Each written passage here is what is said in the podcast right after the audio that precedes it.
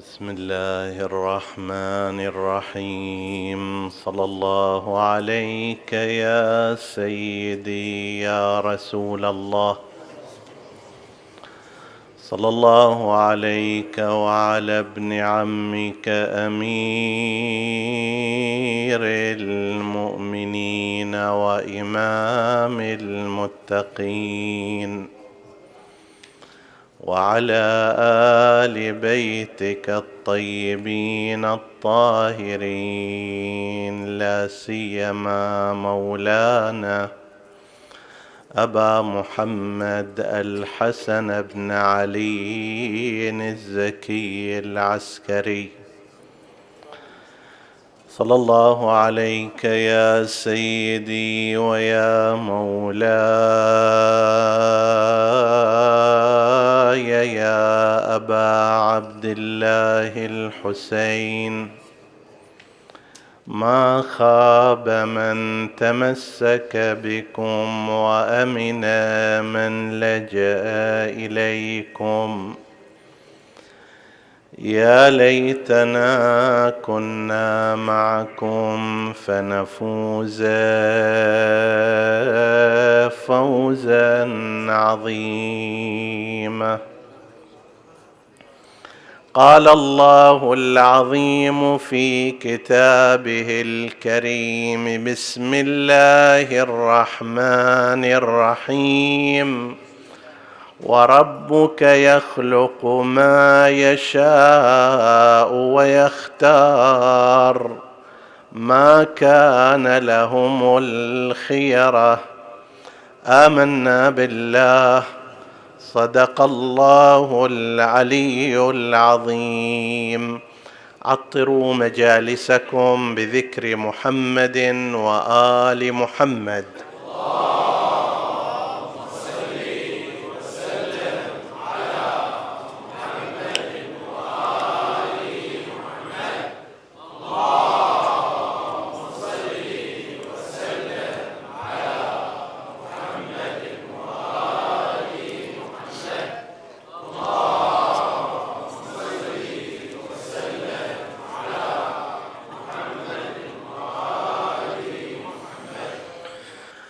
كلمة الإمام الآن أصبحت من الكلمات المتداولة والكثيرة الدوران عند الناس وفي الثقافة الإسلامية. لكننا عندما نتحدث عنها ضمن الاصطلاح في علم الكلام الشيعي نقصد بها معاني محددة لا بد أن يتوفر حاملها على شروط وصفات. الآن حتى في الدائره الشيعية يطلق على قسم من مراجع التقليد ومن الشخصيات العلمية الكبيرة عنوان الإمام فضلا عن غير هذه الدائرة. لكننا عندما نتحدث عن الإمام في علم الكلام الشيعي ونتحدث عن الأئمة المحدودين بأنهم اثنا عشر إماما. هناك نشترط عددا من المواصفات لكي يحمل هذا الشخص عنوان الإمام وتنطبق عليه شروط الإمامة. وهذا اللي في كلام الإمام الهادي عليه السلام ذكره عن الإمام الحسن العسكري ابنه في ضمن أحاديث كثيرة قد نص عليه عليه فيها بالإمامة. من جملة ذلك قال أبو محمد يعني الحسن العسكري أصح آل محمد غريزة وأوثقهم حجة وهو الأكبر من ولدي. طبعا في تاريخ هذا الكلام وإلا الأكبر على الإطلاق هو السيد محمد. سيد محمد المدفون في بلد لعل المؤمنين إذا ذهبوا إلى العراق يزورون مرقدة محمد ابن علي الهادي. معروف هناك في العراق بسبع الدجيل. هذا أكبر سنا من الإمام الحسن العسكري. لكن حين تم ذكر هذا الكلام كان السيد محمد قد توفي. ولذلك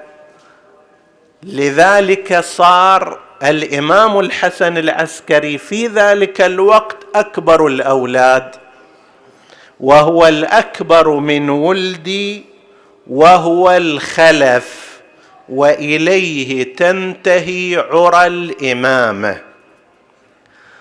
العرى جمع عروة تقول عروة الشيء يعني مكان اللي يتمسك به فيه. عروة الإناء وعروة المكان واحد يتمسك في جمعها عرى. عرى الإمامة تنتهي إلى الحسن العسكري سلام الله عليه. هذه الشروط وهذه المواصفات نشير إليها إشارة سريعة ثم نتعرض إلى شيء من ذكر قضايا الإمام الحسن العسكري عليه السلام. هناك شروط متعددة لا بد أن تتوفر في الشخص حتى يقال له إمام في مصطلح علم الكلام الشيعي. الشرط الأول قضية الانتخاب الإلهي أن يكون منتخبا من الله عز وجل لا من الناس بل ولا حتى من الإمام السابق له. في مثلا الحكومات في الخلافات جمع خلافة. الأب يأتي ويعين ابنه خليفة من بعده. في الحكومات الحاكم يعين ابنه من بعده. أو في بعض الأماكن انتخاب الناس ينتخب شخص رئيسا أو وزيرا فيكون كذلك.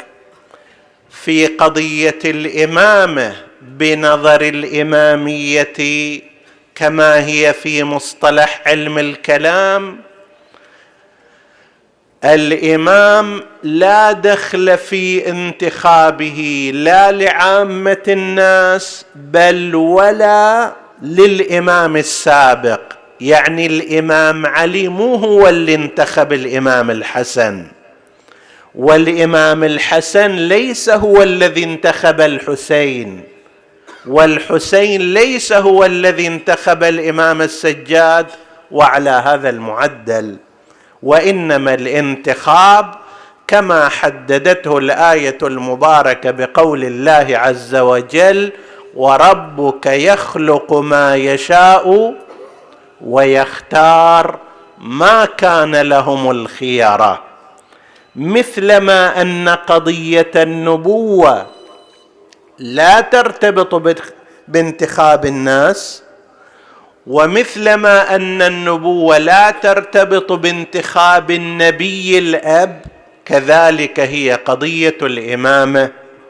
نعم الإمام والنبي يخبر عن نبوة وإمامة من بعده.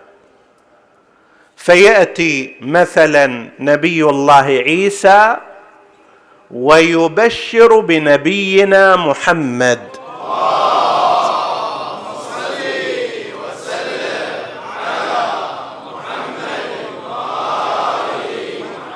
ويأتي النبي المصطفى صلوات الله وسلامه عليه ويخبر عن إمامة علي. وعلي يخبر عن إمامة الحسن وهكذا لا أنه هو الذي ينتخبه ولا أنه هو الذي يختاره وإنما الاختيار تم قبل ذلك بواسطة الله عز وجل. فاولا قضية الانتخاب الإلهي. هذا الانتخاب أيضا يقتضي أن يكون هناك لطف من الله عز وجل.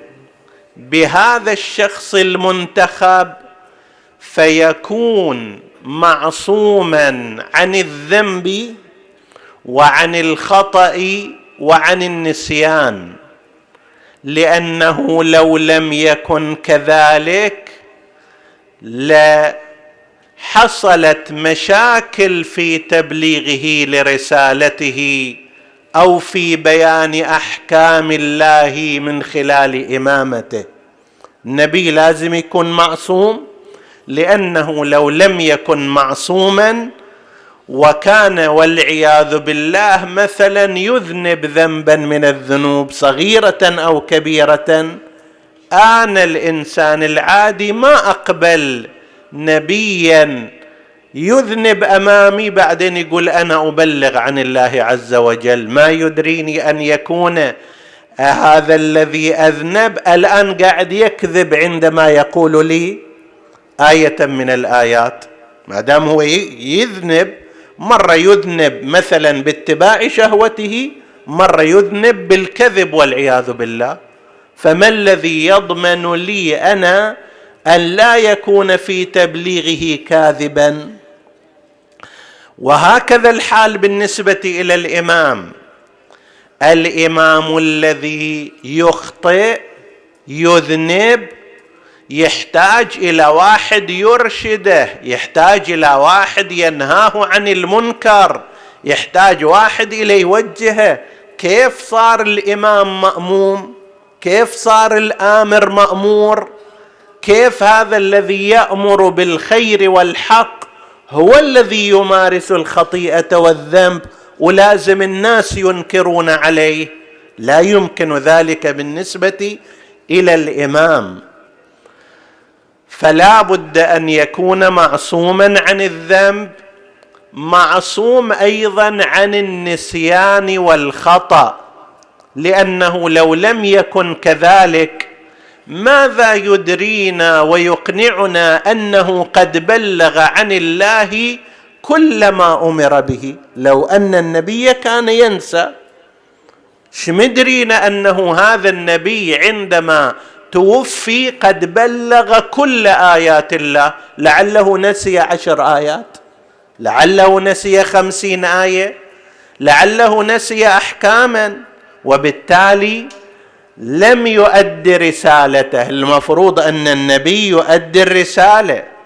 فإذا فرضنا أنه ينسى من المحتمل أن نقول أن هذه الرسالة رسالة غير كاملة.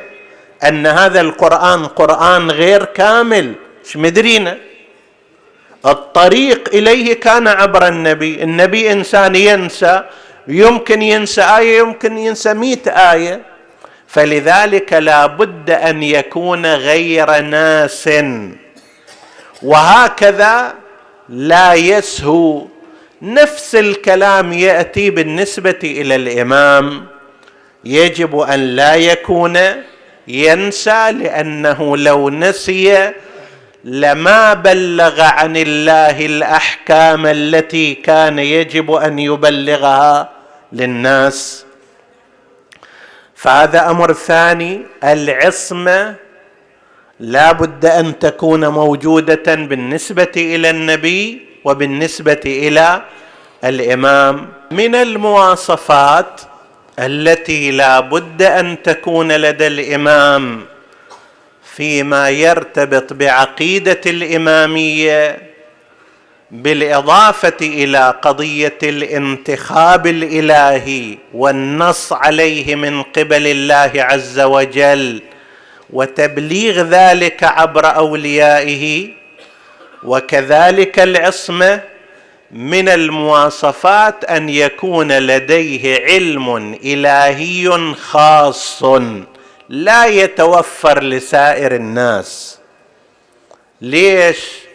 لأن المفروض أنه حجة على كل البشر في زمانه. حجة على كل البشر لا بد أن يكون علمه أكثر من علومهم جميعا.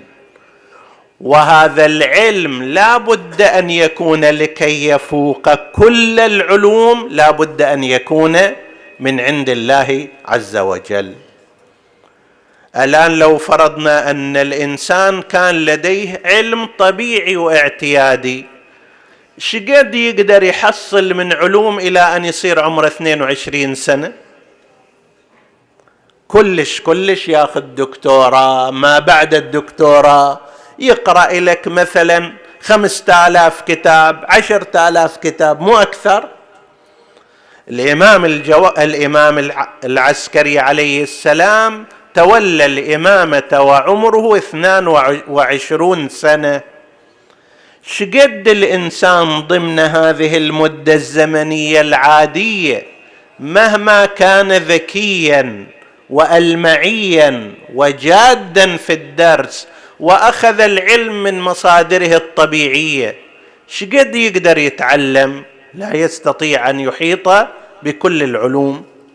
زين إجاه واحد من عامة الناس وسأله سؤالا سواء في الدين أو في الدنيا الإمام الذي يقول لا أعلم وليس عندي جواب وليس عندي جواب لك هذا ليس بإمام. لا بد أن يكون عنده ما يحتاج. حسب ما ورد في النص لا بد أن يكون عنده ما يحتاج إليه الخلق. أحدهم يقول كان عند الإمام العسكري عليه السلام غلمان في منزله بعضهم ترك بعضهم صقالبه وبعضهم أحباش.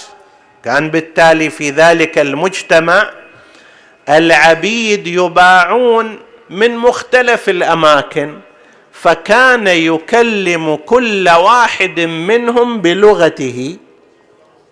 هذا التركي كلم بالتركيه. ذاك الصقلبي يكلمه بلغته ذاك الحبشي يكلمه بلغته وهكذا. فسأله أحدهم قال يا مولاي أين تعلمت هذا؟ داخل دورات أنت في اللغة التركية وفي الحبشية وفي اللغات الأفريقية وغير ذلك؟ قال لا إن الله أحكم من أن يجعل حجة على الخلق ثم لا يكون عنده ما لديهم وفوق ذلك. كل العلوم اللي عند هؤلاء لازم تكون عنده وفوق ذلك لأنه لا بد أن يكون فائقا عليه. مثل ما في اللغة كذلك في الدين وفي سائر الموارد. هذا طبيعي لابد أن يكون علما الهيا ليس علما طبيعيا ومكتسبا بالطريقة العادية. هذه الطريقة العادية العلماء العاديون يستطيعون الحصول عليه. هذه الميزات الثلاث هناك ميزات أخرى يمكن أن تذكر ولكن مرجعها إلى هذه الأمور. اولا انتخاب إلهي لا دخل للبشر فيه. البشر سواء عامة الناس ماكو عندنا انتخابات يابا خلي نسوي انتخابات مثل ما ننتخب نائب في المجلس أو رئيس للجمهورية ننتخب أيضا إمام للدين ننتخب نبي من الأنبياء ليس كذلك. بل ولا حتى نفس الإمام أيضا ما إله دخل. لا تتصور لما الإمام الهادي يقول أبو محمد يعني الحسن العسكري أصح آل محمد غريزة وأقومهم حجة وإليه تنتهي عرى الامامه هذا مو قاعد الإمام الهادي ينتخب الإمام العسكري وإنما هو يبلغ ما وصل إليه من جده النبي محمد.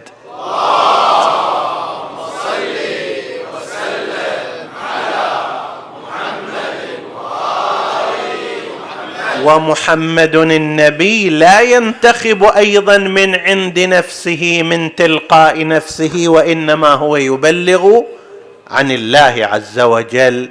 فانتخاب إلهي نعم تبليغ هذا الإشارة إليه إما من النبي وإما من الإمام السابق.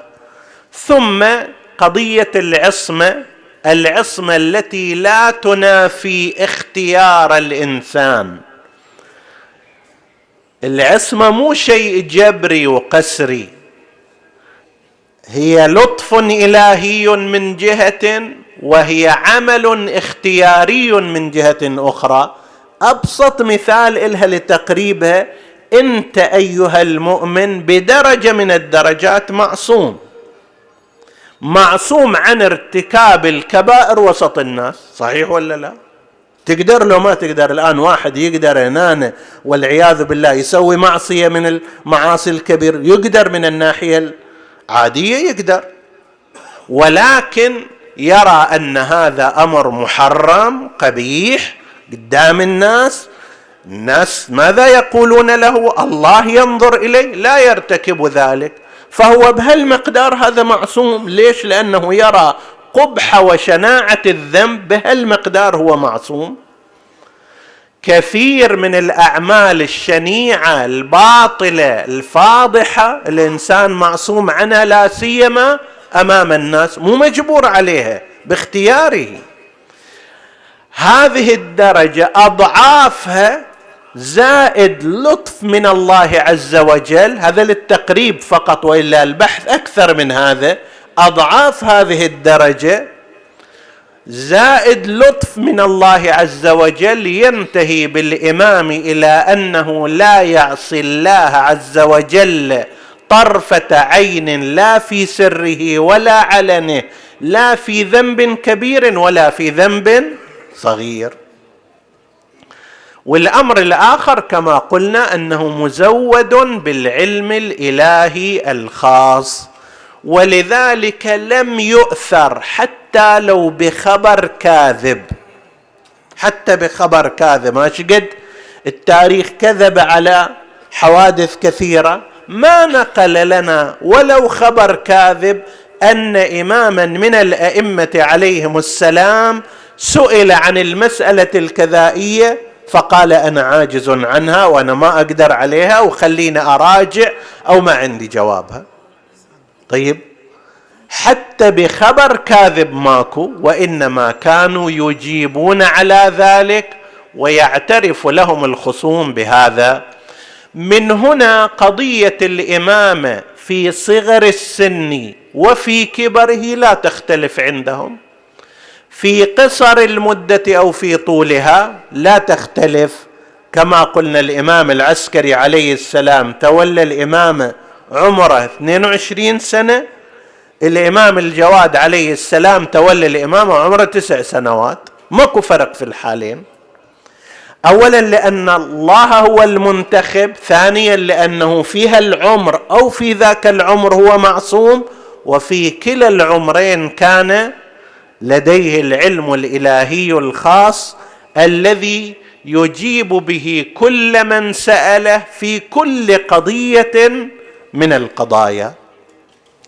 مدة إمامة الإمام العسكري عليه السلام كانت ست سنوات فقط.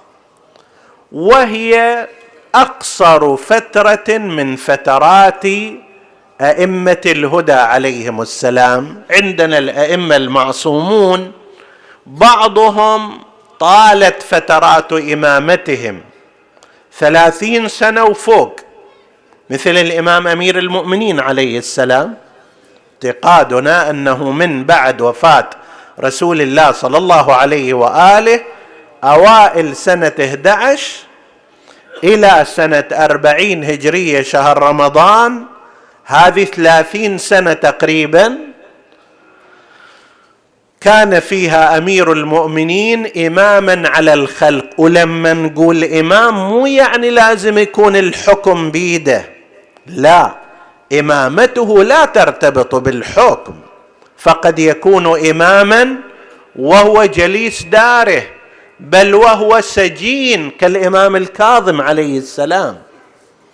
ما يضر هذا الشيء ابدا لا يضر بانتخابه الإلهي شيء ولا يضر بعصمته ولا يضر بعلمه ولا يضر بحفظه للشريعة ولا يضر بتوضيحه لأحكام الله سبحانه بأحكام الله سبحانه وتعالى ابدا. فعندنا مثل أمير المؤمنين عليه السلام قريب ثلاثين سنة. الإمام السجاد سلام الله عليه حوالي أربعة وثلاثين سنة فترة إمامته. الإمام الصادق أيضا قريب من هذا أربعة وثلاثين سنة.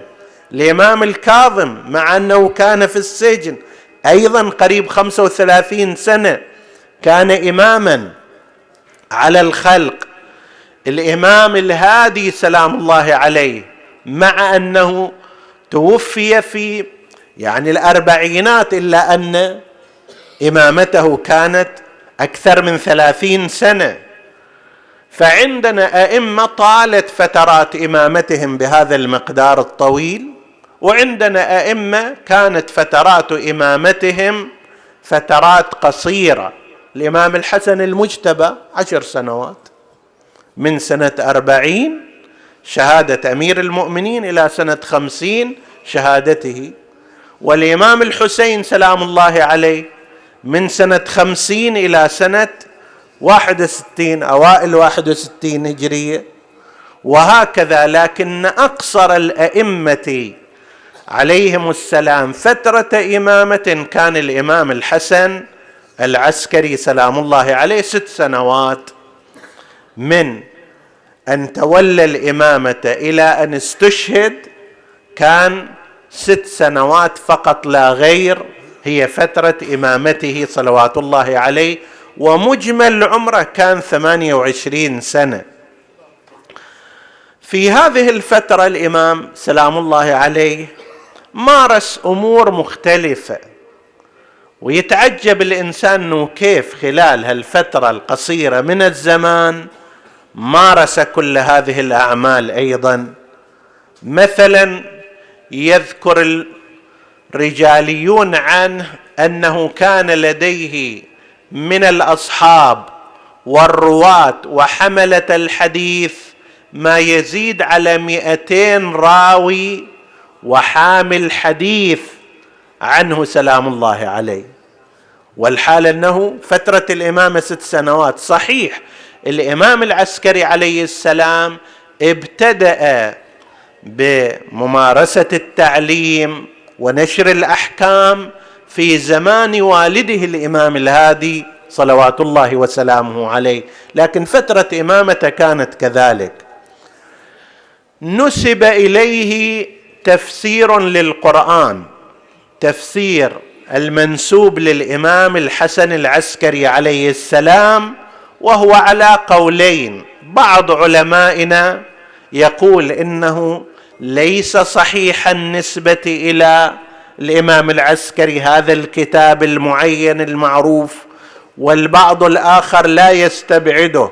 لكن في الجملة كان هناك للإمام العسكري عليه السلام آيات كثيرة من آيات القرآن الكريم فسرها تفسيرا قد لا يهتدي إليه الكثير لولا إشارات الإمام صلوات الله وسلامه عليه. في الأحكام أيضا عنده شيء كثير ولا سيما فيما يرتبط بقضايا التمهيد لغيبة الإمام الحجة المنتظر عجل الله تعالى فرجه الشريف. هذا بالرغم من أن الإمام الهادي سلام الله عليه سجن تعرض لمحاولات اغتيال.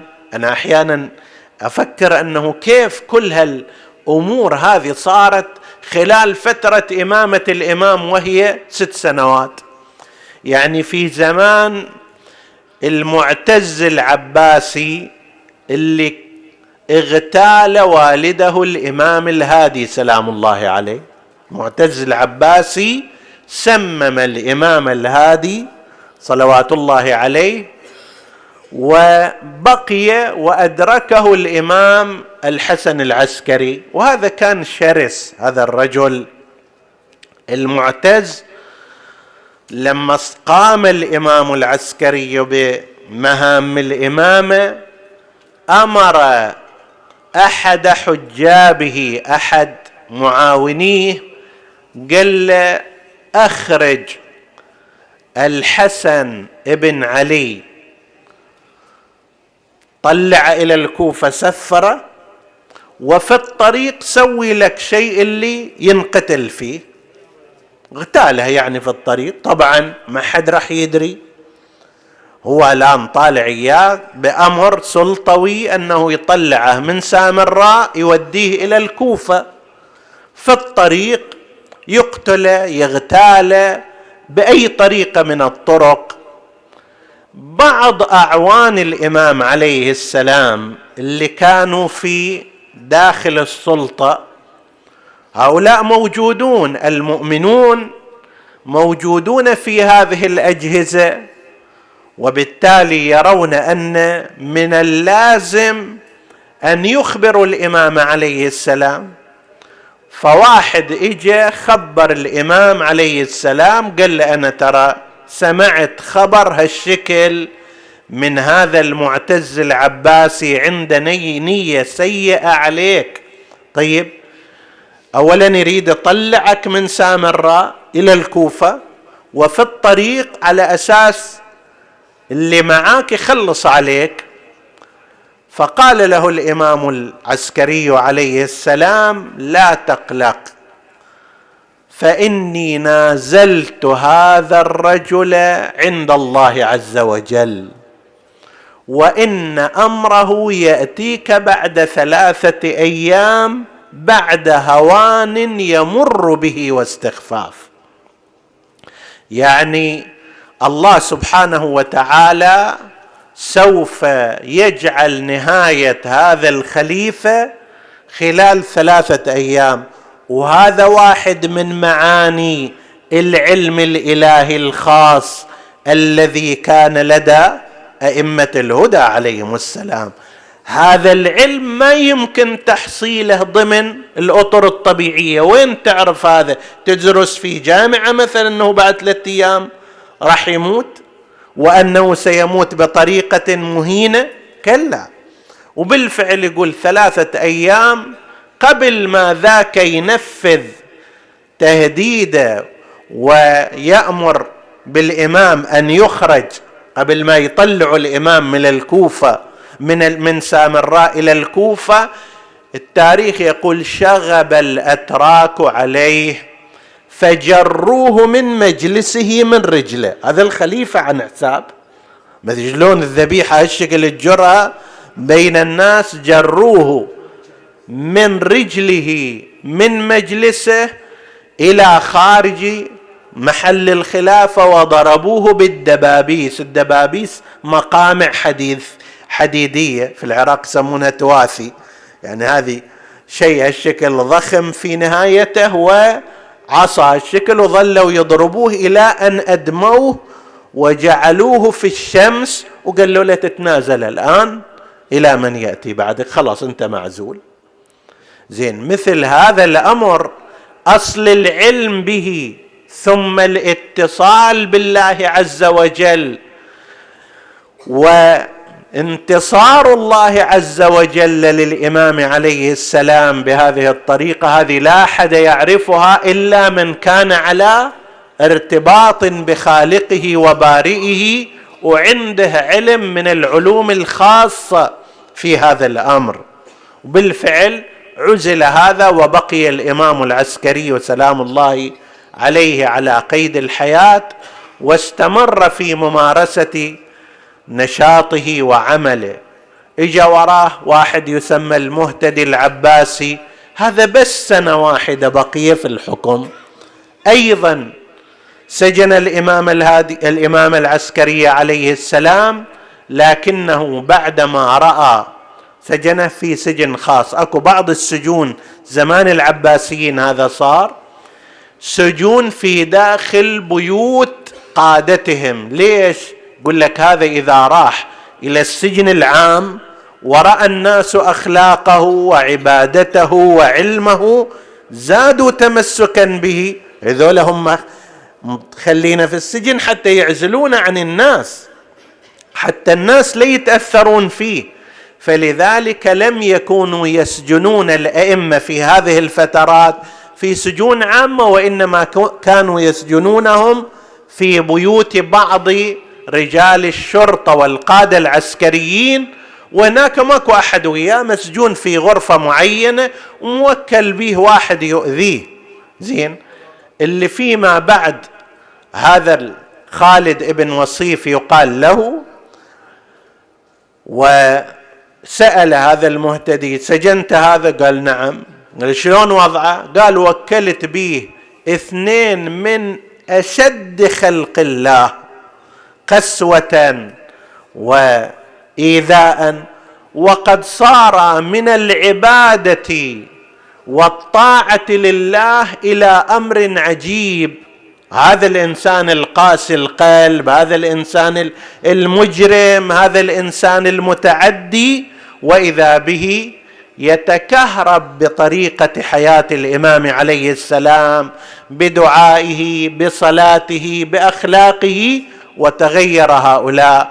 فقال له إذا هالشكل هذا راح يفسد علينا جماعتنا إحنا فطلعه. خلص وبالفعل خرج الإمام من ذلك السجن. صار في دور ثالث اللي هو دور المعتمد العباسي لعنة الله عليه. وهذا هو اللي أقدم آخر الأمر على سم الإمام العسكري سلام الله عليه. وهذا أيضا ولو طالت مدة حكمه لكن آخر أمره أيضا فعل به الأتراك ما فعلوا بأسلافه وبمن سبقه. هذا يعطينا شيء أيها الأحباب. انت اذا تعتمد على الله سبحانه وتعالى وتلجأ إليه يكن ناصرا لك. وإذا كان الله ناصرك فلا تقوى قوة في الكون عليك. الله ما دام انت اتخذته حسيب ووكيل وناصر لا يصل إليك مكروه. وأما إذا تدرعت واحتزمت وتقويت بعباد مخلوقين كما فعل هؤلاء العباسيون. عباسيون من زمان المعتصم العباسي جابوا غلمان أتراك اشتروهم بالأموال أعطوهم أفاضوا عليهم خلوا ولاءاتهم إلهم شو سووا إلهم حرس خاص. ولهذا أصلا لكثرتهم طلعوا من بغداد اللي كان مركز الخلافة العباسية إجوا إلى سامراء لأن هذول صاروا بالآلاف. وسط البلد وفي قصر الخليفة ويزاحمون الناس في أمورهم فطلعوا إجوا إلى سامراء. وبنيت سامراء في أصلها أول شيء على أساس أنها معسكر ولذلك تسمى بالعسكر وإليها ينسب من يسكن فيها وإمامنا العسكري نسب إلى هذا. ان سامراء في أول أمرها تكونت كمعسكر لهؤلاء الأتراك فنسب الإمام إليها وقيل العسكري نسبة إلى محلة العسكر في سامراء. هذول جابوهم خلوهم درع ودفاع عنهم لكن نفس هؤلاء ما دام على غير الوجه الصحيح ما دام مو بقوة الله نفس هذول اللي كانوا ينتظرون منهم القوة جاءهم منها الضعف. ذولا نفس الأتراك هم صاروا فراعنة يعزلون بكيفهم ويعينون بكيفهم. إلى حد هذا المعتمد العباسي اللي آخر امره اغتال الإمام عليه السلام في سنة 260 هجرية لكنه بعد ذلك بعشر سنوات عزل شر عزله بعد أن افتقر على يد هؤلاء الأتراك. أصبح مثل اللي يتسول المال وشعر مشهور إلى كان يطلب أموال ما حصل. طلب من القادة الأتراك قال له لا هالمقدار إلك خرجية وبس أكثر من هذا ماكو. يابا أنا الخليفة أنا أمير المؤمنين. طيب. قال له لا هذا هو المقدار المعين لك ما تتجاوزه. فكان ينشد هذا الشعر أليس من العجائب أن مثلي يرى ما قل ممتنعا عليه. أشياء القليلة مع ذلك يمنعوني عنها. وتجبى باسمه الدنيا جميعا وما من ذاك شيء في يديه. كل مكان يقولوا لازم تجيبوا الغنائم إلى الخليفه وإلى أمير المؤمنين وإلى كذا وإلى كذا بس أنا ما يوصل إلي شيء. فاولا أفقروه ثم بعد ذلك قتلوه. قسم من هؤلاء سملوا أعينهم طلعوا عينه وهو على قيد الحياة. هذا خليفة يقول لهم أنا خليفتكم أمس. الان تسووا فيه هالشكل؟ لكنه هو هذا بعد. من اعتصم بغير الله ذل. أئمتنا صلوات الله وسلامه عليهم. تمسكوا بالله عز وجل. وحتى إذا سجنوا حتى إذا أوذوا حتى إذا اضطهدوا إنما كان ذلك من أجل الله ومن أجل تبليغ أحكامه ورسالته. ولا يضيرهم ذلك شيء. بل هم اقدموا على ذلك. راضين طائعين قابلين ما دام في سبيل الله. ولسان حالهم كلسان حال أسلافهم.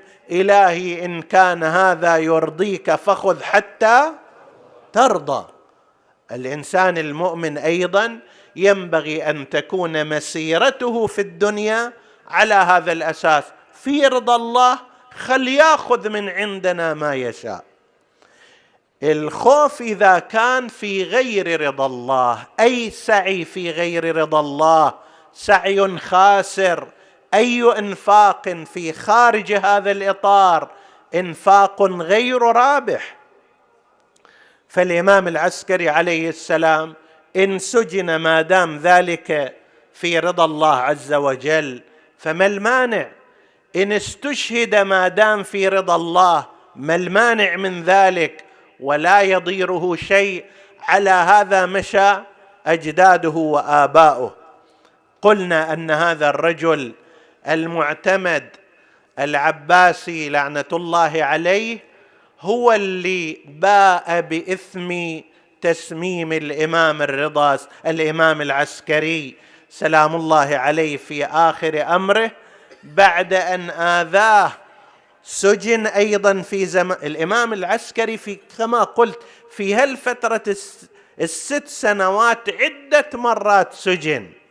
الإمام الكاظم سلام الله عليه إمامته طالت 35 سنة 34 سنة سجن فيها عدة مرات سنوات طويلة. الإمام العسكري عليه السلام كلها ست سنوات ومع ذلك كان تحت المراقبة الجبرية. كان يؤذى كان يضطهد كان يسجن إلى أن باء هذا اللعين بإثم تسميمه عندما دس إلى إمامنا سما نقيعا تدري معنى سم نقيع شنو؟ معناه أن الإمام العسكري هذا مذكور في شأنه دون باقي الأئمة بقي يتألم من ذلك السم قرابه أسبوع كامل. يعني من أول ربيع دس إليه السوم إلى أن قضى نحبه مسموما مظلوما في مثل يوم غد. يوم الثامن سبعة أيام قالوا كان إمامنا العسكري يعالج من حرارات السموم ويتأذى من آثار ذلك السم كأني به في منزله وهو يرفع رجلا ويضع أخرى من حرارة السم. وقد توغل ذلك السم في بدنه الشريف وهو في مكان بعيد عن أهله وعشيرته من بني هاشم من المدينة لم يكن قد حضره إلا صقيل الجاريه وعقيد الخادم بلغ الضعف بالإمام عليه السلام مبلغا كما ذكره بعض أرباب الخبر لم يكن يستطيع أن يرفع قدح الماء إلى فمه. عطش في تلك الحالة وطلب ماء فجيء له بالماء. هذا القدح بدل ما يشرب منه الإمام كانت ترتعد يده من الضعف فضرب ذلك القدح في أسنان إمامنا العسكري سلام الله عليه. قيل هنا أنه في هذه الأثناء جاء مولانا الإمام المهدي. عجل الله تعالى فرجه الشريف وهو لا يزال صغير السن ست ست سنوات أو حواليها. فضمه إمامنا العسكري إلى صدره. عظم الله أجرك يا سيدي يا صاحب العصر والزمان. أين كنت عن أبيك الحسن العسكري؟ فناداه الإمام طلب منه الإمام الماء فأخذ إمامنا المهدي قدح الماء وسقى والده. الإمام الحسن العسكري شربة ماء. يا ليت أيضا عندما نادى.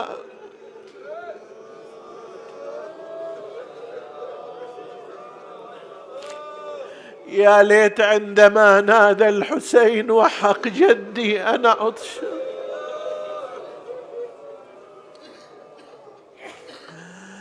جاءه الإمام زين العابدين وسقاه الماء لكن هكذا قضى الحسين عطشانا ظمآنا غريبا.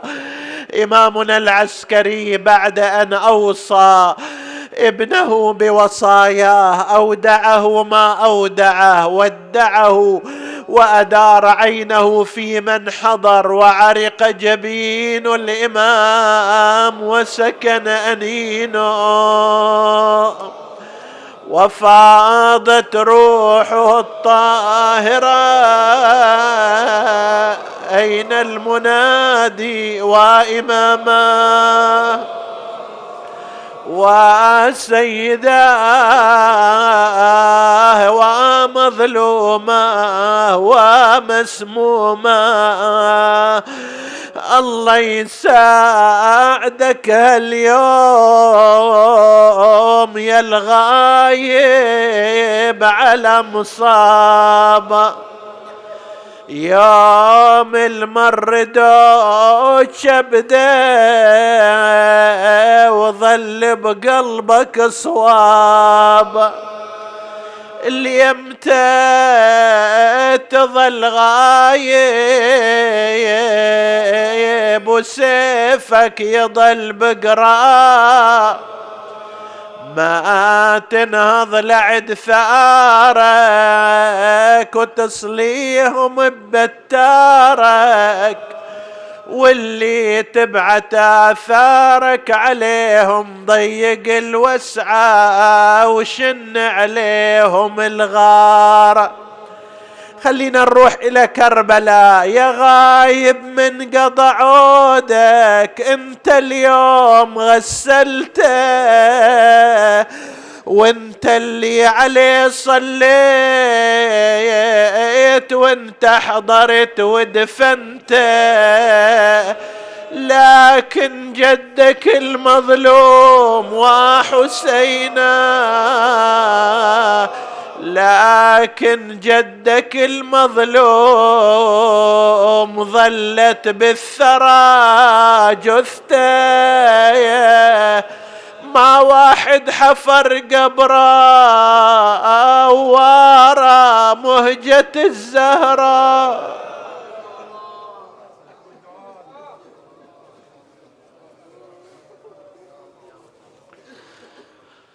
ما إن بقيت من الهوان على الثرى ملقا ثلاثا في ربا ووهاد اللهم إنا نسألك وندعوك باسمك العظيم الأعظم الاعز الأجل الأكرم. يا الله اغفر لنا ذنوبنا كفر عنا سيئاتنا.